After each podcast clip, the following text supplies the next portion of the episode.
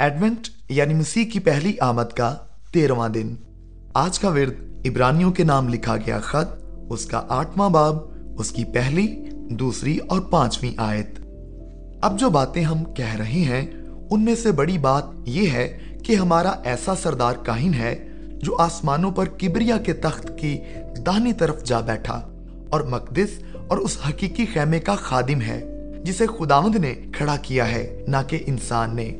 جو آسمانی چیزوں کی نقل اور عکس کی خدمت کرتے ہیں۔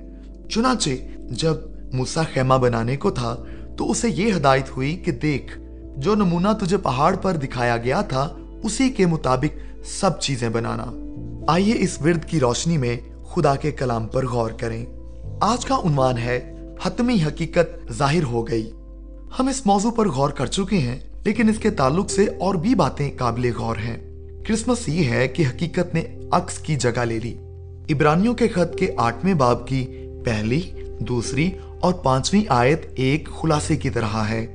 اس کا نقطہ یہ ہے کہ جو کاہن ہمارے اور خدا کے درمیان کھڑا ہو کر ہمیں خدا کے سامنے راست باز ٹھہراتا اور ہمارے لیے شفاعت کرتا ہے، وہ پرانے عہد نامے کے عام، کمزور، گناہ آلودہ اور فانی کاہنوں جیسا نہیں، وہ خدا کا بیٹا ہے۔ جو قدرت والا گناہ سے مبرہ اور غیر فانی ہے۔ صرف یہی نہیں، بلکہ یہ کہ وہ زمینی خیمے میں خدمت نہیں کر رہا، جو اپنی جگہ اور سائز کے لحاظ سے محدود تھا۔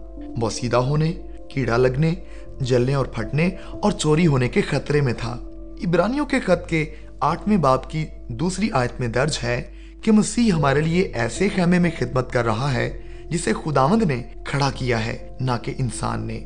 یہ عکس نہیں، یہ آسمان پر حقیقت میں موجود ہے۔ اسی حقیقت کی تصویر موسا کو کوہ سینا پر دکھائی گئی تاکہ وہ اس کی نقل تیار کر سکے۔ عبرانیوں کے خط کے آٹھویں باب کی پہلی آیت کے مطابق، حقیقت کو عکس سے ممتاز کرنے والی ایک بڑی بات یہ ہے کہ ہمارا سردار کاہن آسمان پر قادر مطلق کے داہنی طرف بیٹھا ہے۔ پرانے عہد نامے کا کوئی بھی کاہن کبھی ایسا دعویٰ نہیں کر سکا۔ یسو براہ راست خدا باپ سے بات کرتا ہے۔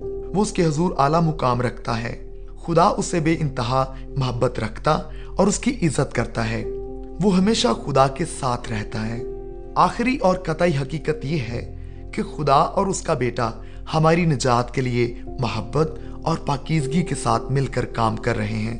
حتمی حقیقت یہ ہے کہ تسلیس کے اکنوم مل کر اس طرح کام کر رہے ہیں کہ کس طرح ان کی حشمت، پاکیزگی، محبت، عدل بھلائی اور اچھائی نجات یافتہ لوگوں کے وسیلے سے ظاہر ہو۔